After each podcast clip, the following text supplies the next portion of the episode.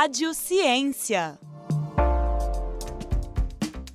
Olá, bem-vindos ao Rádio Ciência. Meu nome é Ana Luísa Perigo, eu sou estudante de jornalismo da Universidade Federal de Ouro Preto e eu vou entrevistar as autoras do livro Abordagem Multidisciplinar de Vacinas, uma proposta para a atualização docente em biotecnologia. O livro foi publicado pela editora Apres neste ano.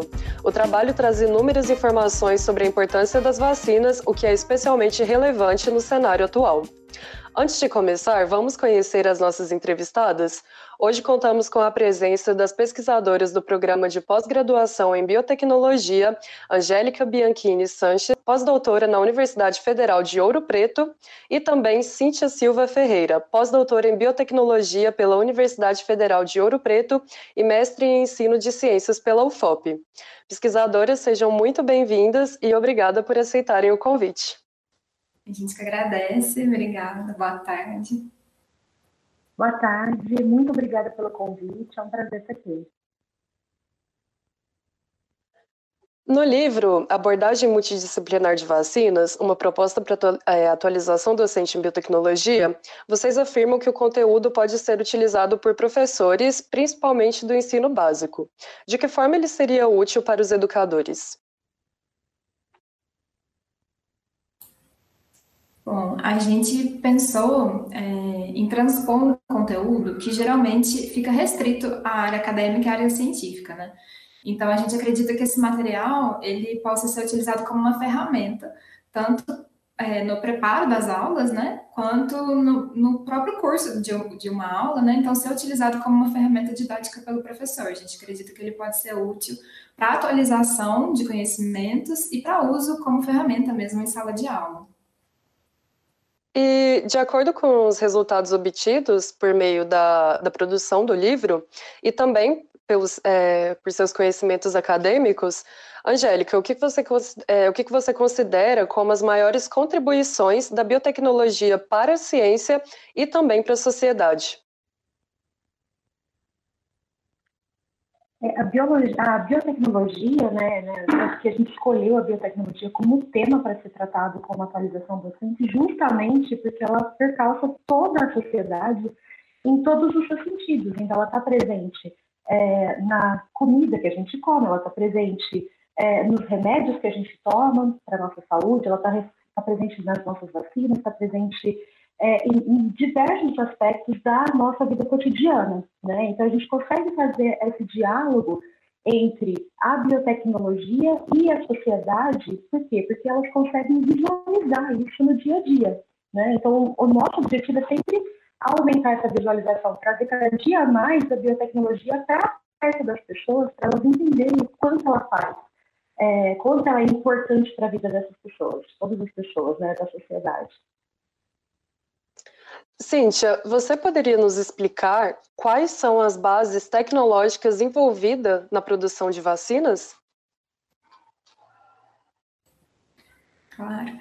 A gente aborda essas bases em um capítulo do livro, né? A gente traz especificamente quais são as etapas necessárias para se produzir uma vacina e quais são os componentes que precisam ter nessa, for, nessa é, formulação imunobiológica, né? Então, a gente fala um pouquinho que uma vacina precisa ter um antígeno, ela possui alguns recipientes, né, e adjuvantes para potencializar a resposta imunológica, ou alguns estabilizadores, como o timerosal, e aí são questões que, que, que abrem brecha, pontos para algumas notícias falsas, fake news, né, que a gente abordou, depois acho que a gente vai comentar um pouquinho. E também sobre as etapas de produção, né, que a gente tem basicamente três fases, três etapas, então, na primeira, é, os experimentos são desenvolvidos no laboratório mesmo, então os pesquisadores vão desenvolver a melhor fórmula, a melhor composição química, né, dessa vacina, e vai acontecer o teste in vitro, ou seja, um teste em células laboratoriais, em uma cultura de células. E em seguida, é, acontece a segunda etapa, que é chamada de etapa pré-clínica, onde acontecem testes em animais, são chamados testes in vivo. E aí esses testes podem ser realizados em camundongos, em macacos ou em coelhos, e vai depender do tipo de resultado que o pesquisador quer avaliar, o tipo de resposta imunológica que ele quer verificar, né? E por fim, a gente tem então a etapa clínica, que é a gente utiliza então os seres humanos e ela é dividida em quatro fases.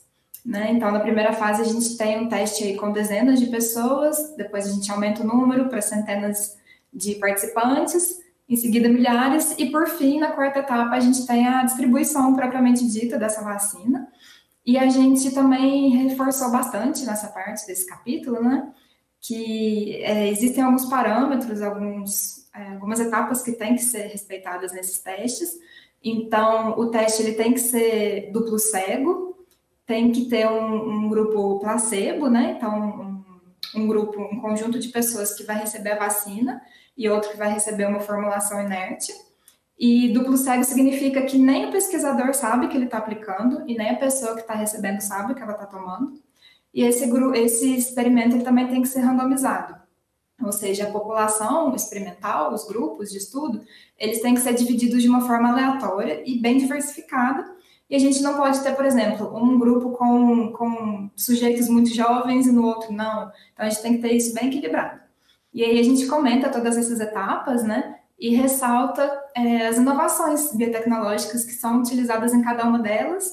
Então, a questão da produção em larga escala, que a gente utiliza bioreatores, ou utiliza produção em ovos de galinha. Então, a gente traz todas essas bases tecnológicas que são empregadas nessa produção e, e ressaltando também a importância de tudo isso para que o produto final chegue com segurança e eficácia né, no consumidor.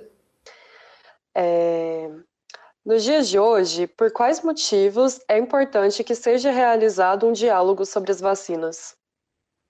É, um dos motivos mais importantes da gente retomar esse diálogo sobre as vacinas, né? E conversar sobre a importância delas, contextualizar a importância é, de se ter as vacinas, né? E o porquê que elas são tão importantes, são consideradas uma das dez é, maiores invenções né, na saúde humana, né, de acordo com a Organização Mundial de Saúde, é justamente porque a adesão a elas está cada vez menor. A gente está vendo um, no sentido de que a, as pessoas estão aderindo cada vez menos às vacinas, né? Então, antes a gente, que a gente tinha casos de sucesso muito grande na adesão da vacinação, né, de, de campanhas de vacinação, hoje a gente está vendo uma diminuição da adesão a essas campanhas. Então, é, doenças que hoje já deveriam estar erradicadas aqui no país, aqui na América Latina, hoje estão voltando, que é o caso do sarampo, por exemplo. Né? Então, só em 2019 nós tivemos é, mais de 1.600 casos de, novos de sarampo aqui no Brasil. Então, é um número é, expressivo para uma doença que a gente já nos preocupava tanto mais.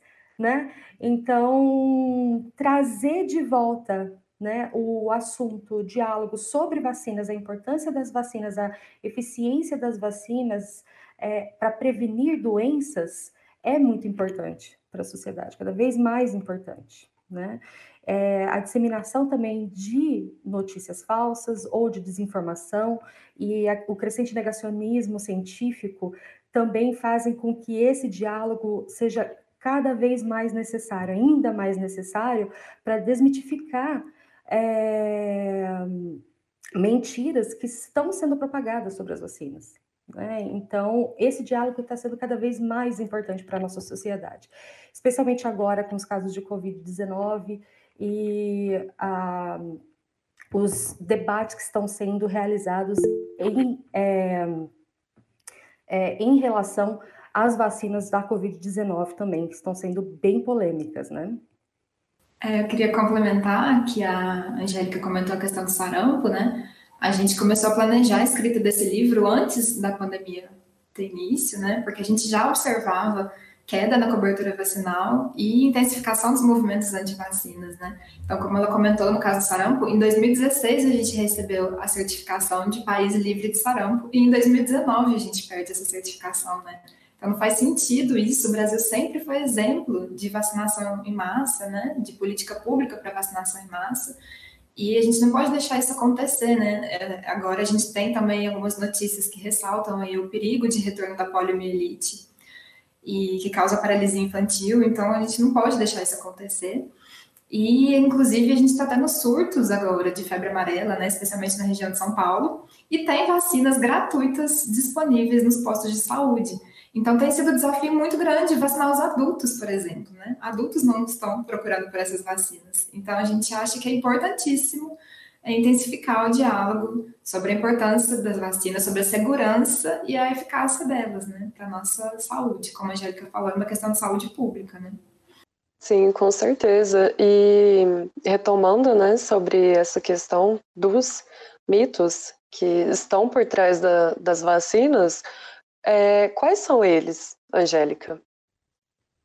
É, existem diversos mitos sobre as vacinas. Nós tínhamos mitos assim clássicos é, sobre vacinas, e agora com a Covid-19 a gente foi descobrindo novos mitos, né? Então, o que a gente acreditava que as pessoas acreditavam ser real, agora é, são coisas é, até absurdas e que vão muito além da, do racional, né? Mas eu acho que, assim, um dos maiores mitos é de que a eficiência, não tem evidências de que as vacinas sejam eficazes. Isso é um mito muito complicado, porque existem inúmeros trabalhos né, que dizem que as vacinas elas são seguras e elas são eficazes. Se elas não fossem seguras e eficazes, elas não seriam aprovadas pelos órgãos de saúde. Né? Então, tudo aquilo que a Cintia falou, de todos os passos né, é, na produção de vacinas, eles são altamente regulados né, por agências de saúde, como por exemplo a Anvisa, Agência Nacional de Vigilância Sanitária. Então, nenhuma vacina ela vai chegar até o povo sem ela passar por todos esses testes, esses, essas fases de testes pré-clínicos e clínicos, né, e sem ter um registro, sem, sem ser é, devidamente avaliadas, né? Uh, existem outros também, né, mitos em relação, por exemplo, de você ter uh, vacinas com efeitos adversos ou prejudiciais a longo prazo, que daqui a alguns anos eu vou ter alguma, alguma coisa nesse sentido. E isso também é avaliado. Então, quando a vacina chega na população, ela não deixa de ser avaliada, ela vai ser sempre avaliada. E isso é muito feito também com os fármacos. Os fármacos, depois que eles estão no mercado, eles são avaliados por anos. E aqui a gente tem, por exemplo, um sistema brasileiro que faz essa vigilância pós-vacinação.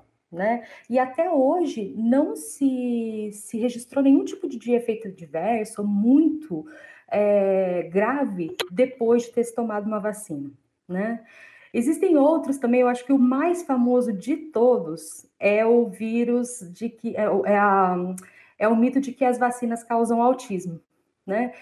E esse, esse, esse mito, ele tem origem lá em 1998 e é uma história muito complicada, porque o que aconteceu é que um médico britânico, lá em 1998, ele é, publicou um artigo numa revista científica e nesse artigo ele relacionava vacina da tríplice viral, que é sarampo, cachumba e rubéola, né? Ele relacionava essa vacina da tríplice viral com o autismo. Só que esse estudo ele tem diversos problemas metodológicos, né? E aí é que entra a importância da metodologia científica no nosso ensino também, né? Da gente saber entender, ler um artigo científico, ler um, um, um, trabalho desse e conseguir criticar, fazer uma crítica desse, desse trabalho. E esse médico, ele simplesmente pegou 12 crianças, ou seja, é um N muito baixinho, né? E ele relacionou as crianças terem tomado a vacina com o autismo. Só que, além desses problemas metodológicos, também foi descoberto depois que dentro dessas 12 crianças, parecia que cinco crianças elas eram autistas e, e antes é, eles já tinham sido diagnosticados com autismo antes de tomarem a vacina. É, depois foram também descobertos é, problemas legais em relação àquele médico, que ele tinha alguns outros problemas. É, parece até teoria da conspiração, mas é, ele tinha uma outra patente de uma outra vacina que ele queria vender, então ele queria derrubar aquela vacina para poder vender a dele. Ou seja, o que, que aconteceu? Desde que aquele artigo, até ele ser retratado pela revista, pela Lancet, que foi a revista científica que publicou, demorou mais de 10 anos. Aí o estrago já estava feito. As pessoas realmente começaram a acreditar que as vacinas causavam autismo, e não teve como voltar atrás. Foi muito difícil, né, é, fazer com que essas pessoas elas voltassem atrás nesse pensamento. né? Então, esse é um mito clássico, né? E existem outras também, você quer, quer, pode falar de mais? Existem diversos mitos. Um deles está é, tá relacionado com o mercúrio, né? Que as pessoas também elas têm muito problema com a vacina, elas, elas relacionam a presença de mercúrio na vacina com é, elas serem tóxicas, perigosas ao organismo, né? E esse é um errinho conceitual de química, né? As pessoas acham que o mercúrio que está na vacina é aquele mercúrio tóxico, que é o mercúrio metálico. E isso não é verdade, né? Então, em algumas vacinas, é, existe uma substância que se chama timerosal. Essa substância, ele é um conservante em vacinas que são múltipla dose, ou seja, é, são vacinas que você vai utilizar um frasquinho para dar várias doses para várias pessoas. Então, eles usam esse sal, que se chama timerosal, para conservar essa vacina. E esse é um sal orgânico, né? E ele tem uma forma química de mercúrio, ele tem um átomo de mercúrio lá, mas só que ele não é o mercúrio que é tóxico, o mercúrio metálico. Tanto que o nosso corpo ele metaboliza esse sal, ele remove esse sal tranquilamente. A quantidade que esse sal é adicionada nas vacinas também é muito baixa, então não oferece risco, né? Então, por causa dessa confusão química, as pessoas acreditam que o que tem dentro da vacina é o mesmo mercúrio que tem no termômetro. Então, elas acham que isso faz com que a vacina também seja é, tóxica, né? O que é um mito, uma mentira, né? Ah, é, um desses mitos sobre as vacinas, no, as, essas vacinas, né, nunca se foi discutido tanto em relação à tecnologia de vacinas para a Covid-19, né? Isso é uma, é, uma, é, um, é uma coisa boa, porque cada vez mais a gente vê na mídia, a gente, a, a gente acompanha a fabricação desenvolvimento de vacinas em tempo real, como se fosse novela. E, e é muito bacana isso, porque a população ela está sendo transferida próxima ao, ao, aos processos de fabricação de vacinas. E uma dessas vacinas são as vacinas de RNA.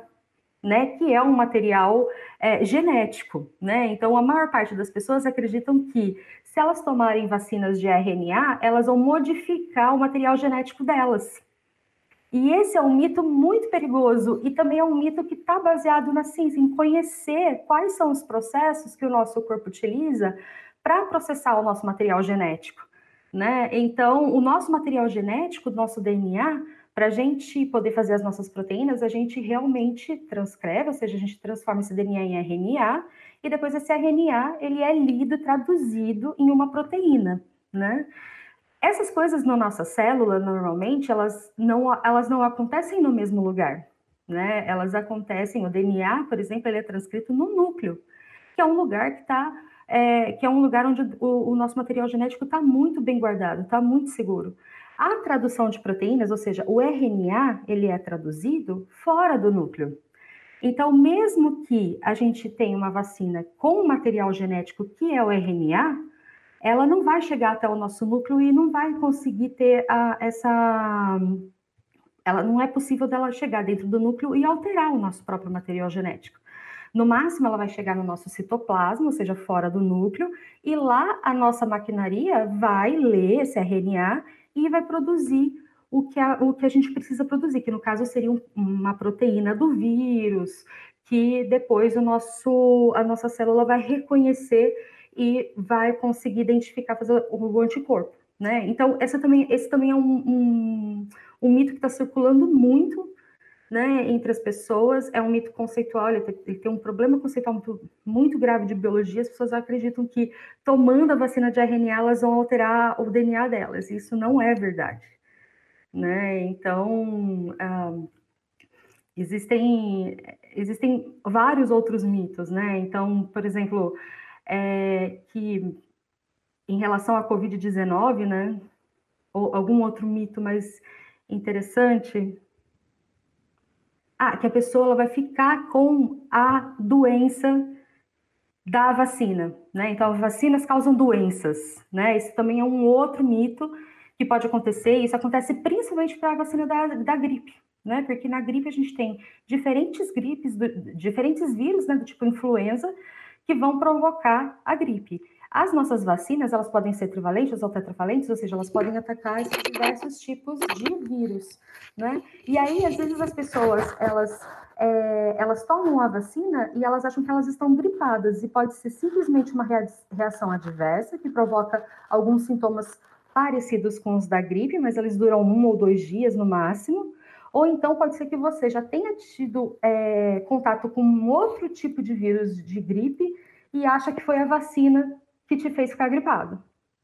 Né? Então, esse é um outro, um outro tipo de mito muito é, praticado pelas pessoas que falta esse tipo de informação, né? De, de, de saber né? É, essas nuances científicas e entender como que funciona de verdade para poder né, é, desmitificar isso. Sim, tem muito mito, né? Tem mito em toda, em toda parte. É, eu tinha visto é, sobre esse, esse mito em relação à, à tríplice viral, e foi aí que começou né, o movimento anti-vacina, praticamente. Então foi, foi uma coisa muito séria, porque impactou, impacta até hoje, né? Então é muito complicado. Mas falando né, sobre vacinas e vacinação, é, devido às campanhas de vacinação que estão em andamento contra a Covid-19, é possível observar que muitas pessoas se recusam a receber a aplicação de imunizantes de determinados países. Para você, Cíntia, qual a melhor forma de lidar com esse tipo de pensamento negacionista? Olha, é muito complicado, né? E especialmente quando a gente pensa que, que esse tipo de atitude não vem é, somente de pessoas que a gente considera que não, não seja detentor de conhecimento acadêmico, por exemplo. Né? Então a gente vê médicos disseminando algumas informações, tomando atitudes como essa. Então é complicadíssimo pensar em como manejar essa situação, né? Mas eu acredito que o primeiro passo seja a divulgação científica, né? É, realizada em, em diferentes mídias, de diferentes formas, né? E, e esse diálogo mais próximo, mais estreito entre pesquisadores, entre cientistas e a população. Porque eu acredito que por muitos anos a gente teve esse distanciamento, né? Então, a gente precisa fazer essa reaproximação urgentemente. A gente precisa colocar nossa cara na mídia mesmo, falar, explicar o que a gente faz dentro do laboratório, explicar como as vacinas são feitas, é, as diferenças que existem né, entre esses fabricantes, agora no caso das vacinas da Covid, as diferenças da formulação, e, e, realmente estreitar essa relação, né? Tentar fazer uma coisa, uma aproximação com a sociedade, que é o que a gente vem investindo agora, com o livro, com cursos, a gente tem tentado trabalhar nesse sentido, mas não é uma coisa pontual, né? Então, assim, Brasil todo, pesquisadores do Brasil todo, a gente precisa se unir e, e tentar se aproximar o máximo possível através do diálogo, né? Primeiramente, eu acho. E o ensino também é uma ponte muito importante nesse processo todo, então a gente precisa atualizar professores é, nos, nos conhecimentos acerca dessas vacinas, né? Para que eles possam estar levando para a sala de aula, porque o aluno, quando ele aprende esse conteúdo na escola, ele passa para os pais, para os vizinhos, para os amigos, né? Então é muito importante a gente trabalhar para que tenha essa disseminação do conhecimento nas escolas, né, também. Então, uma aproximação maior também da universidade com as escolas. Eu acho que isso falta muito no Brasil ainda. Bom, e para a gente encerrar a nossa conversa, é, eu gostaria que vocês falassem sobre as diversas fake news espalhadas a respeito da vacina novamente. É, que peso que elas tiveram para os atuais processos de vacinação? É, durante a pandemia né, de, de Covid-19, é, não só as fake news, né, o negacionismo no Brasil, ele tomou uma proporção muito grande, muito grande, né? E o que aconteceu é que houve, no começo, principalmente, ou a minimização ou a completa negação da doença, né? Então, você teve boicote a medidas preventivas, é, a gente teve subnotificação de dados epidemiológicos, a, a gente teve omissão né, para tratar de estratégias nacionais de saúde, incentivo a tratamentos sem nenhuma é, comprovação científica, é, des, descredibilização da vacina, entre outros exemplos, né? E isso fez com que as pessoas cada vez menos é, aderissem à campanha. Então, hoje a gente tem a vacina, a gente está conseguindo vacinar o povo, não no, no, no, na velocidade que nós gostaríamos, né? Então, ela demorou um pouco para chegar, ela está sendo aplicada, não está na velocidade que nós gostaríamos, mas ela está disponível. E hoje você vê que muitas pessoas, por exemplo, não estão indo tomar a segunda dose da vacina, que é extremamente importante. Então, todos esse, todas essas, toda essa rede de desinformação, de negacionismo, está fazendo com que a gente atrase ainda mais a, a vacinação do público, né? E isso vai acarretar em mais doenças, ou seja, mais pessoas doentes, maior transmissão e, infelizmente, casos graves e morte por Covid-19. Né? Então, isso é um aspecto muito importante para ser, ser levado em conta e para ser discutido e debatido. Ana, eu queria fazer uma pergunta para você. A gente pode fazer isso? eu queria saber o que você acha do jornalismo científico né, o papel do jornalismo científico nisso tudo? E como que a gente poderia intensificar, se você acha que né, tem ausência ou escassez desse tipo de jornalismo no Brasil hoje em dia, se a gente poderia estar ampliando isso, né, no país, na FOP, por exemplo, em Ouro Preto, né, o que, que você pensa a respeito do papel desse jornalismo na divulgação científica, nessa aproximação com a sociedade? Então, eu penso que é muito importante que é, tinham que tinha que ter uma intensificação dessas, dessas iniciativas, sabe? É, porque o jornalismo, ele é, tenta levar de forma educativa para a população, sabe? Algumas coisas que às vezes ficam um pouco incompreendidas. Então, atrelar o, a, to, tudo, toda a base científica com o jornalismo educativo, a educomunicação, né? pode ampliar muito é, o conhecimento das pessoas e quebrar um monte de mito, é, promover até o bem-estar social mesmo, não só o bem-estar da saúde da população, bem-estar social, porque uma vez que a gente tem pessoas informadas, pessoas que é, tenham conhecimento a respeito de tudo isso, sabe? Que é, não, não acreditem em mitos, não acreditem em, em fake news. Isso tudo é falta de. é desinformação, né? Então, é, se a gente conseguir estabelecer isso, só tem a melhorar, com certeza, tudo. Eu acho que é, o livro, por exemplo, é uma iniciativa muito legal sabe? É, o próprio Rádio Ciência, que a gente está buscando fazer é, entrevistas com pesquisadores de diferentes áreas, é, é, uma iniciativa muito legal também. Colocar dis, é, disciplinas na própria grade curricular, colocar muita disciplina, é, não só eletiva, mas é, incentivar mesmo os alunos a, a se interessarem por, por outros conteúdos, sabe? E aplicar isso na vida de cada um. Acho que é, tudo isso é muito importante. Agora eu queria agradecer a participação de vocês mais uma vez e foi muito bom. Muito obrigada mesmo. Muito obrigada a você, Ana Rádio FOP, pela oportunidade da, da gente apresentar um pouco do trabalho do livro. A gente agradece imensamente. Muito obrigada. Eu agradeço em nome de todos os autores, né, que não puderam estar aqui hoje. E essa oportunidade é excelente que a gente continue com essa parceria aí por muito mais tempo, né, para intensificar esses processos de divulgação científica que são muito importantes para a população em geral, né? Obrigada. Bom, e para você que nos assistiu, acompanhe as produções da Rádio FOP Educativa por meio do site radio.fop.br e também nas redes sociais. O nosso Instagram é @radiofop e no Facebook Rádio FOP os principais tocadores de podcast, procure por UFOPcast. Até mais! Rádio FOP Educativa 106.3 FM